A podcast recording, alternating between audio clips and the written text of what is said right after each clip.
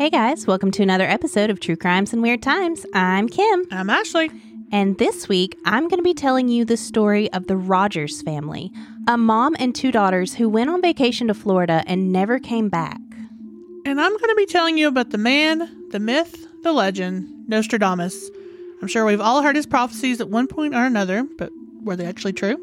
And now, please enjoy our new theme song, courtesy of Joseph Gregory.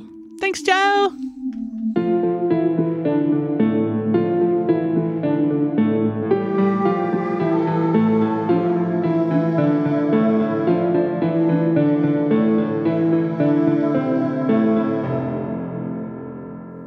On May 26, 1989, 36-year-old Joan Rogers, along with her daughters, 17-year-old Michelle and 14-year-old Christie, were getting ready to leave their dairy farm in Wilshire, Ohio, for a much-needed and long-awaited vacation. Joan's husband, Hal, was staying home to run the farm while Joan and the girls took their first trip outside of Ohio. Oh, that had to have been exciting. I know. They were headed down to Florida with a full itinerary. They were going to go to Disney World, SeaWorld, the Jacksonville Zoo. They were going to do it all. Wow. Which had to be super exciting for the girls who had never been out of town. Oh, that would have been amazing. Joan was outgoing. She was fun. And Hal was more quiet and reserved. And their girls kind of mimicked their personalities a little bit. Oh, okay, yeah. As kids tend to do. So Michelle, the oldest, was kind of shy and quiet like her dad. And then Christie was really cheerful and bubbly, more like her mom. No. Now, Hal would have loved to go on this trip as well, but dairy farms aren't really something you can just leave alone for days at a time. Fair enough. So it was just a girls' trip. They left the house around noon, and they started their 1,000-mile drive down to Florida. Jeez. The next 5 days were spent driving, going to theme parks, sightseeing, all the usual vacation things. Okay, yeah. Then on June 1st, they left Orlando and they headed down to Tampa, where they planned to go to Busch Gardens, maybe visit the beach, just kind of the last leg of their vacation. Yeah. As they arrived in Tampa, Joan pulled over to look at a map she'd picked up. It was on the back of one of those brochures, you know, you get at the travel stops. Yeah. And she was trying to figure out where their hotel was.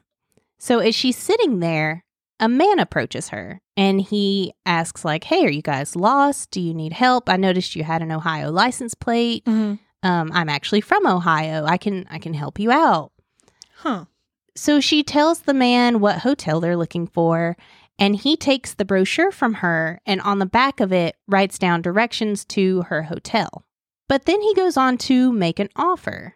How would they like to come out on his boat that evening to watch the sunset? No. Yeah, you'd think that would be the answer, but... well. I think Joan was a little more apprehensive of this, but both the girls were so excited. They wanted to go see the sunset on the boat. The man seemed super friendly, and he was really helpful. He was, you know, sharing that common thing about both being from Ohio. Uh-huh. So Joan agreed, and she wrote down directions to his boat launch. They were supposed to look for a blue and white boat when they got there. That sounds pretty vague. It does sound pretty vague, I know. But they told him thank you, and they headed off to their hotel. Okay.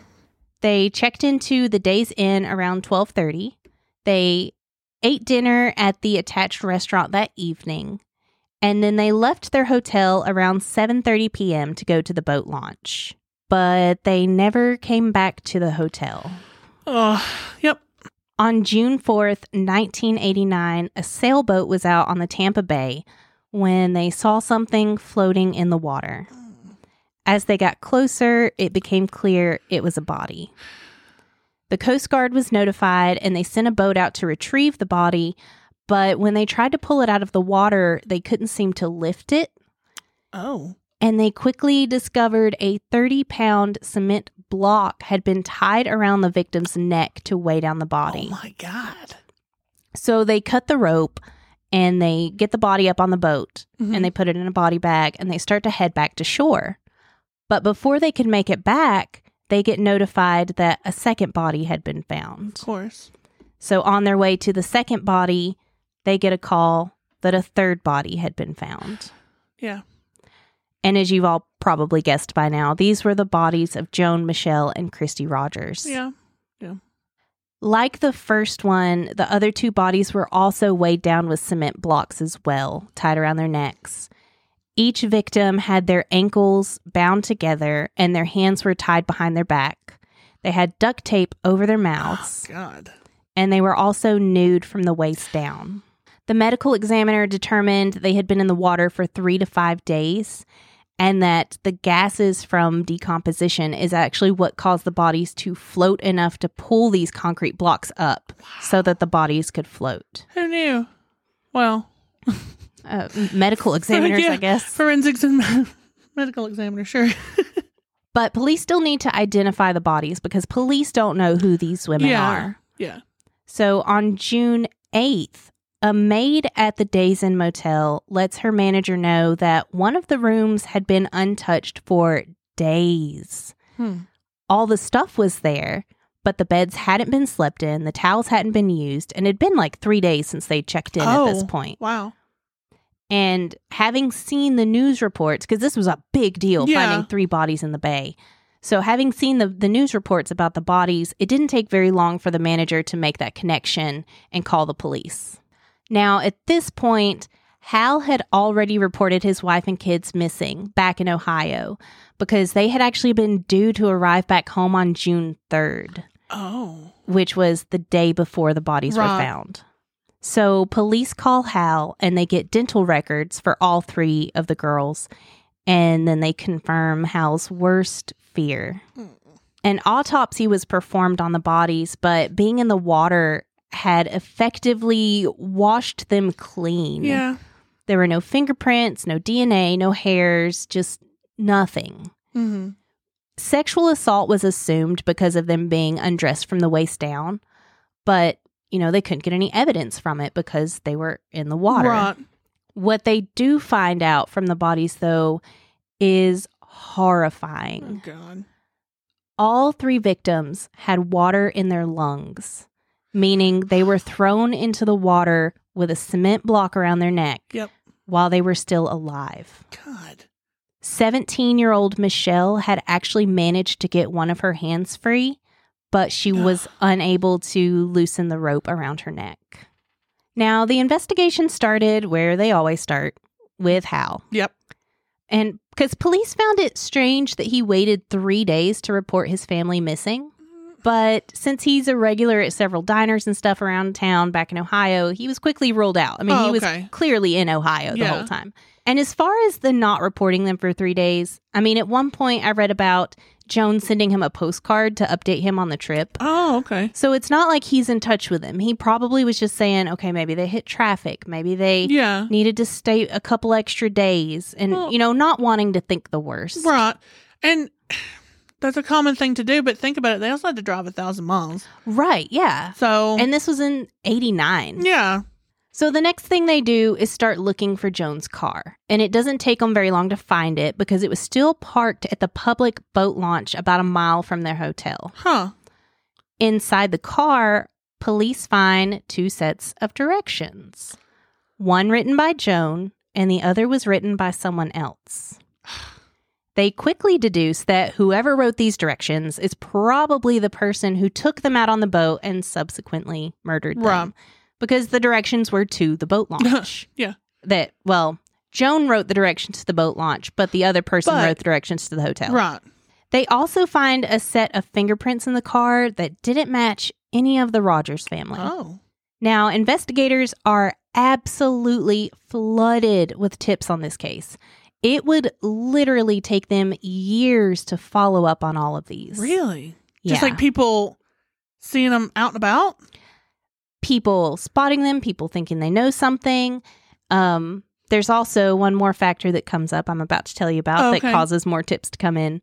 So one of the things that seemed especially promising to investigators is the fact that they had figured out 2 weeks before the Rogers were murdered, a 24-year-old woman named Judy Blair had been on vacation with a friend in Madeira Beach, Florida. Mm-hmm. They had ran into a man at a gas station who offered to take them on a sunset cruise. Oh. Judy's friend decided she didn't really want to go. Yeah. But Judy wanted to go see the sunset out on the water, and the man seemed friendly and it seemed safe. So she met up with the man. She went out on his blue and white boat. Uh-huh. And then once they were out on the water, the man, who said his name was Dave Posner or Posno, she couldn't really remember which one he said. When they were out on the water, he proceeded to rape Judy. Oh, no. He then refused to take her back to shore until she told him, hey, my friend is waiting for me back on the docks. If you don't take me back, she's going to know something's wrong. Huh. So that's when he agrees, okay, I'll take you back to shore. And she said that he even tried to, like, have a normal conversation with her on the way back. Ew. Like, act like nothing was wrong. And then when they finally got back close enough to shore they could see it, I guess. Yeah. He tells Judy, like, if you want to get back so bad, you can swim the rest of the way. Well, he didn't want to get caught. Right. So she just immediately jumps overboard. Yeah. She jumps off the boat and she swims back to the docks, which unfortunately washes away any evidence that could have been collected. Yeah. After talking with Judy, detectives obviously decide whoever raped Judy is the same man who killed Joan and her daughters. Sounds right to me. And they work with Judy to make a composite sketch of the man. Uh-huh. She also tells the investigators that the man told her he worked in the aluminum siding business, which would be important later. Okay. So they get this sketch out there, and they just start getting, again, flooded with tips and leads and things to investigate. And remember how I said it would take years to follow up on them? Uh-huh. It took 3 to be exact. Wow. 3 full years of following up and tracking down every tip and every lead they had. Jeez. And they still had basically nothing. That is, until July of 1992. Oh, boy. That's when police start putting billboards up in the area. And this had actually never been done before. Police had never used billboards in an active investigation before. So on the billboards, they put a picture of the handwritten directions with the words, who wrote these directions? You may know who killed the Rogers family. $25,000 reward. Wow. Oh, and I bet that guy had to see it every day. Yep. I hope so. It doesn't take long after these billboards go up for a woman to call in saying she recognized the handwriting as that of her former neighbor, Oba Chandler. She actually still had a work order that he had written for her when he was doing some work for her. Oh, no. And can you guess what kind of job Oba had at the time? Was it aluminum siding? He was an aluminum building contractor. The handwriting analysis came back as a match to Oba Chandler after she supplied them with that work order to compare it to. Yeah. Along with the fingerprints on the brochure matching him. Oh. And a full palm print on the hood of the Rogers car. Wow. That's some good investigating. Yeah. I know it took 3 years, but the police really did their job here. And it's super impressive that they didn't just give up after 3 years. Oh, I know. Now, shortly after the sketch had been released, Oba had actually moved away from Tampa. Shocker. And had even told his daughter he couldn't go back to Florida because he was wanted for murdering 3 women. His son-in-law also told police that Oba used to brag about raping and killing women. So on September 24th, 1992, police arrested Oba Chandler for the rape and murder of the 3 Rogers women. The evidence was super solid. Mm-hmm. And on November 4th, 1994, he was sentenced to death. Oh, wow.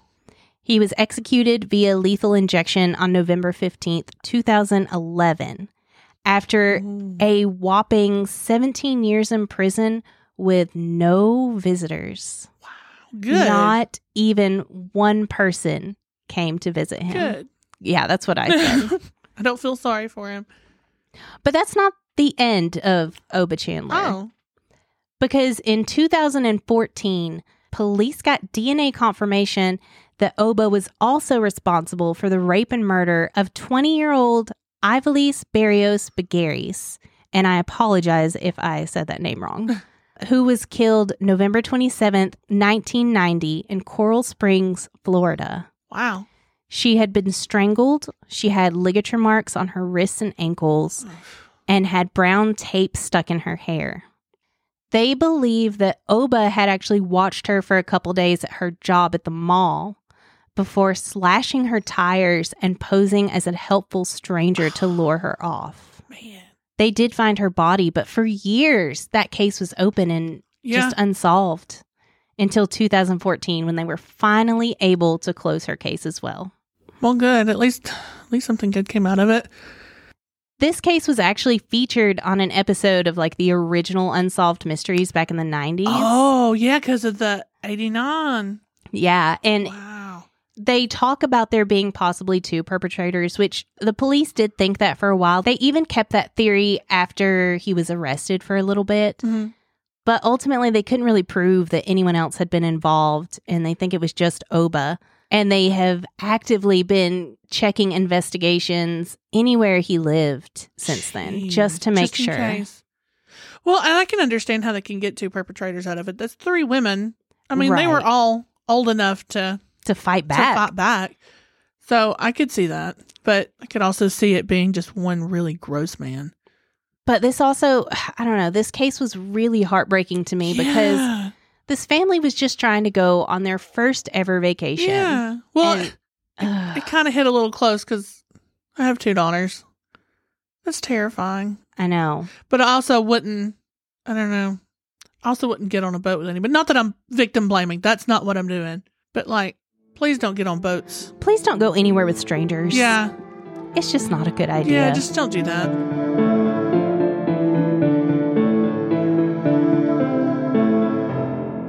Before we get on with the show, we wanted to give a quick shout out to our newest patron, Shayna McDougall.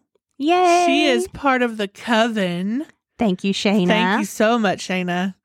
And if you're not part of our Patreon, you are missing out, man. Absolutely. If you sign up, you'll have access to things like bonus episodes, mini episodes, blooper reels, behind-the-scenes content, merchandise like stickers and t-shirts. We even have an option that lets you vote on stories for future episodes. So if you want extra content and want to support your favorite podcast, that's us, by the way, check out patreon.com/truecrimesweird times. Now on with the show.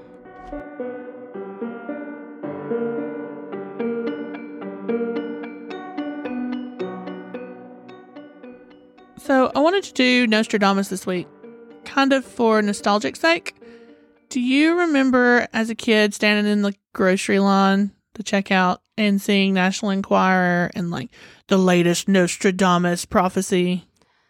No, but I definitely remember reading those magazine headlines that it's like aliens and crazy stuff. Yeah, Batboy. Yeah. I don't know. For some reason, that always caught my attention as a kid. I always thought it was so cool and like, what was going to happen? You know? Mm-hmm. So as I was trying to think of some stories to do this week, Nostradamus was the one that kind of stuck out in my head. Nostradamus was born in December of 1503 in France. His actual name was Michel de Nostradame. You're welcome. That was perfect. Thank you. So not much is known about his childhood. He was one of 9 kids. And there's a story that he studied with his great-grandfather, Jean de Saint-Rémy. But there's not really any proof of that except, just stories. Other than that, there's not much about when he was a child. I mean... Well, it was 1503. It was the 1500s. That's how it was. However, at 14, he attended the University of Avignon. But after only a year, he was forced to leave due to an outbreak of the plague. I can relate to that. But the university closed, so he had to leave. And he spent the next 8 years of his life traveling the French countryside, researching herbal remedies, and working as just an apothecary. Just a medicine man. That's pretty cool. Yeah. In 1529, he re-entered school. He went to the University of Montpellier. I'm pretty sure it's not Pelier like it is here. To study for a doctorate in medicine. But when they learned that he had worked as an apothecary... He was expelled from school. Apparently, apothecaries and doctors were having a big head-to-head feud, and they didn't like each other. So being an apothecary was banned. Well, I can kind of see their point there. I mean, again, 1500s, it's a little witchy if we're going to go there. So, but even today, you've got like your natural remedy. Yeah, holistic approach. Yeah. And I get it. So it's been like that forever. So after his expulsion, he continued to work as an apothecary because why not? He knew what he was doing. He became pretty well known for it. And he apparently became famous for creating something that was called a rose pill that helped fight against the plague. Now, it was called a rose pill because it contained rose hips, which are high in vitamin C, and we all take vitamin C when we're sick. Well, that makes sense. So that's why it was working. It, of course, was probably doing a lot better than what the other doctors were doing, which was, bloodletting and giving them mercury to cure them. Yeah, I'd say his approach was a little better then. I think I would take the rose pill. Now, in 1531, he married and they had 2 children. But unfortunately, 3 years later, his wife and children died of the plague. And after their deaths, he began to travel again. He would travel around and help people of France and Italy and just fight against the plague. In 1545, he married again to a wealthy widow, and they had 6 children. Oh, that poor woman. The 6 children are Nostradamus. The 6 children. During the plague of all things. Right. Ugh. And that's his life in a basic... Nutshell. That's the normal part of his life. Eventually, he began to move away from medicine, and he started moving towards the occult. He started writing almanacs, which were really popular at the time. We still have them now. If you're not sure what an almanac is, it's really popular with farmers and gardeners and I guess astrologers. We had a farmer's almanac growing up. I was going to say, I think they're still at the store. Yeah, you can still buy them. Yeah. They're just annual magazines that list out like the best times for planting. It mentions moon phases, weather forecasts, planets, moon locations. It talks about like the zodiac signs and the parts of the body and stuff. I used to look that up all the time. I know. I remember my grandmother talking about you have to wait until it's in the knees or something to take a pacifier away from your kid or something or like wean them or something. Yeah. And I mean, I know for sure down here in the South, people swore by them. Mm-hmm. So... I mean, I don't know about other locations. I'd love to know. But because of these almanacs, nobility and other members of high society began to ask Nostradamus for personalized horoscopes and psychic advice because he's looking at the future. Yep. But here's the thing. Nostradamus would ask for the client's birth chart before doing this. Other astrologers at the time could do the birth chart themselves, but he couldn't. And when asked to do it himself, he often got things wrong on the charts. Well, that doesn't bode well. Yeah. But that didn't seem to sway people away from him. They still asked him, for prophecies and astrology. So they didn't care that he only had, like a small percentage of being right. Well, and maybe he was just a great salesman. It's possible, yeah. Bring me your birth chart and we'll sit down and figure it out together. Yeah. Also around this time, he began to write a book. It's called Les Prophéties, and that is wrong, but it translates to the prophecies. I mean, pretty literally. It consisted of 1,000 quatrains, which were 4 lines of undated prophecies. Just 4 lines each. This gained the attention of Catherine de Medici. Now, I hope that Catherine de Medici kind of rings some bells because, she was pretty well known during the time. Nothing for me. Nothing. The Medicis, I think they poison people. You know what? Let's just do an episode on that later. Yeah. Write that down. Now, she was one of his, quote, greatest admirers. She was really into Nostradamus. She had read some of his prophecies in 1555 that were threats directed at her family. No wonder she liked him so much. Yeah. She then asked Nostradamus to visit her and explain those prophecies as well as make horoscopes for her children. Now, she liked him so much that she eventually named him counselor in 1566 and even made him physician in ordinary to her son, King Charles the Ninth. Wow. Like, she really liked him. Now, it's 1500s. Yep. So he was constantly afraid of being persecuted for heresy because of the horoscopes. And I think he just got lucky, to be honest, that he caught the attention of nobility. Mm-hmm. Otherwise, he could have easily gone down the heresy track. Yep. But what he did wasn't technically considered heresy unless he practiced magic alongside it. Okay. So he was just kind of teetering the line. Now, at one time, he was imprisoned in 1561, but it was just because there was a new rule that almanacs had to be approved by the bishop before publishing, and he didn't do it. Ah. Yeah. Nothing fabulous. Now, Nostradamus had gout, which by the end of his life had turned into edema, which is swelling. And right. Now, he knew he didn't have much time left, so he worked with a lawyer to write his will. On July 1st, he told his secretary that he wouldn't be found alive by sunrise. And the next morning, he was found dead in his room, and he was laying between his bed and a bench. Wow. Yeah. And of course, that, just kind of... just boosted his popularity, probably. He knew.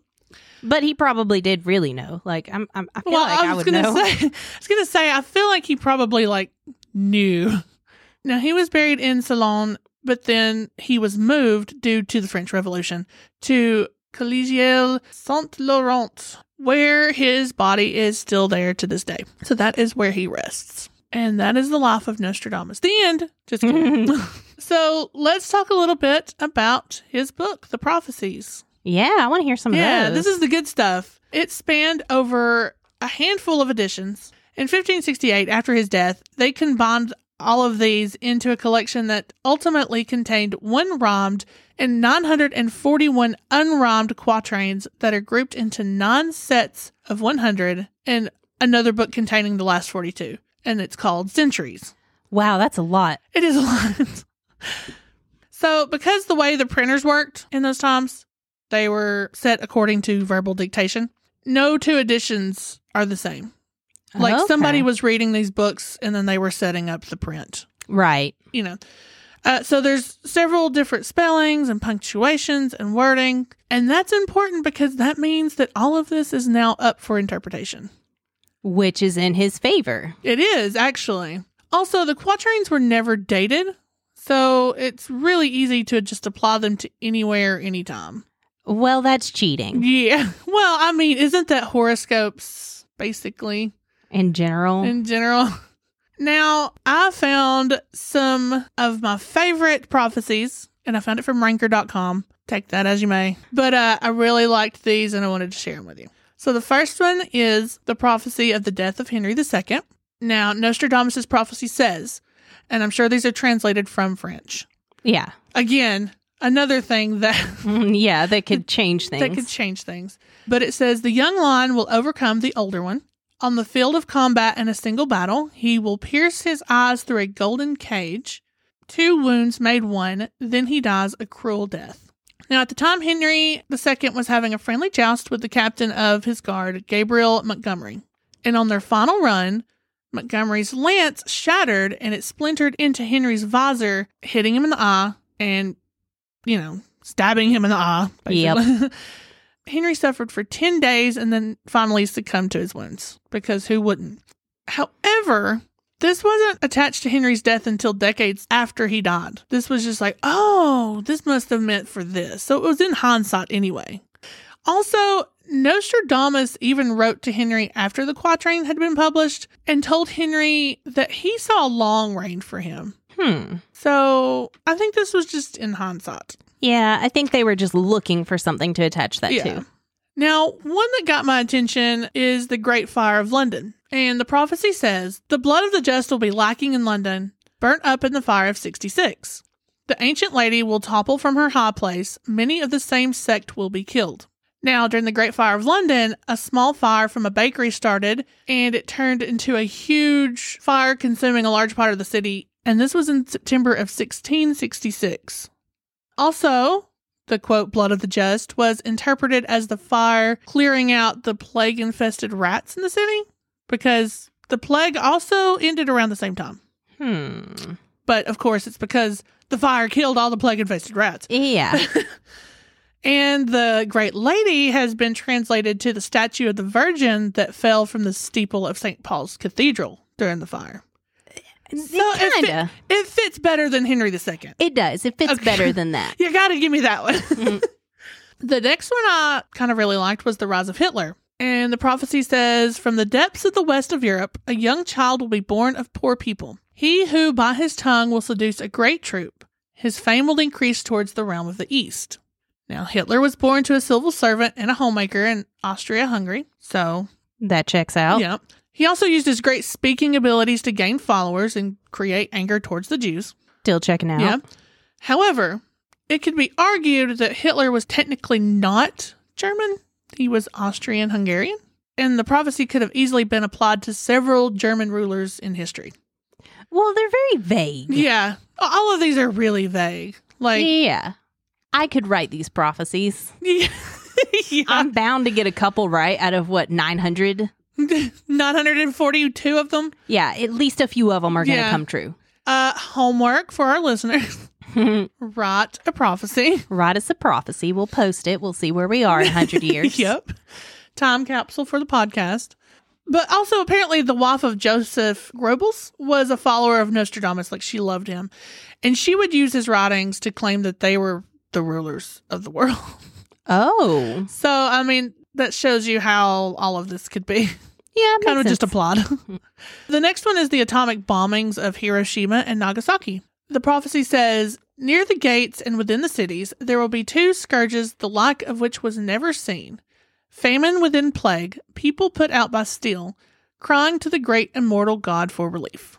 Now, this could easily be translated to atomic bombs. Mm-hmm. Two were dropped on the towns. This caused a plague of sorts of radiation, sickness, and pollution of crops, so the famine. And, of course, how the bombs were made of steel. Right. So, I can see it, again, kind of vague. But it's really weird that he mentions steel.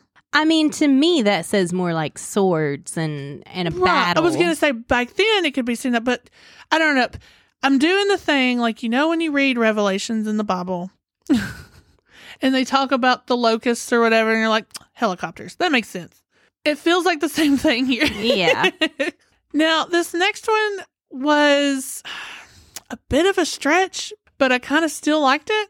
And it was based on the Challenger disaster. The prophecy says that 9 will be set apart from the human flock, separated from judgment and counsel, their fate to be determined on departure. Lawn, unripe fruit will be the source of great scandal, great blame, to the other great praise. So, I mean, just at the very beginning, the numbers are wrong. The Challenger carried 7 astronauts, not 9. But, however, the explosion created plenty of scandal and not being ready for liftoff. But, like I said, it feels like a big stretch. It's a big stretch. Yeah. I'm not buying that one. Yeah. And I threw this last one in here because why not? 9/11. Of course. Of course.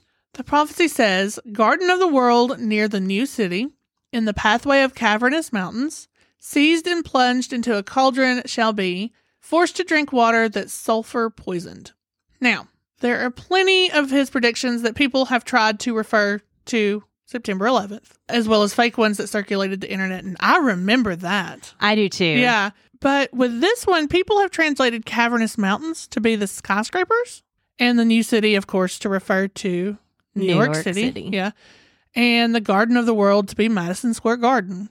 And the poison water to be the after effects of the attack when New York City inhabitants became sick due to the fumes and the chemicals around the city. I mean... But again, super vague. I can see it, but it's like super vague. I'm not on board with that one. So, I got her answer. What is your thoughts? Is Nostradamus' predictions true or just stretched by, I guess, what, the media, society, to fit history? That one. Yeah, I think so too, but it's fun. It is kind of cool. It gets me. Thanks for listening. Like us on Facebook at True Crimes and Weird Times Podcast. Follow us on Instagram at True Crimes Weird Times. Email us your stories at truecrimesweirdtimes@gmail.com. Can't wait for the next episode? Check out our Patreon for bonus episodes and more. And if you enjoyed the show, make sure to subscribe and leave a review. Bye!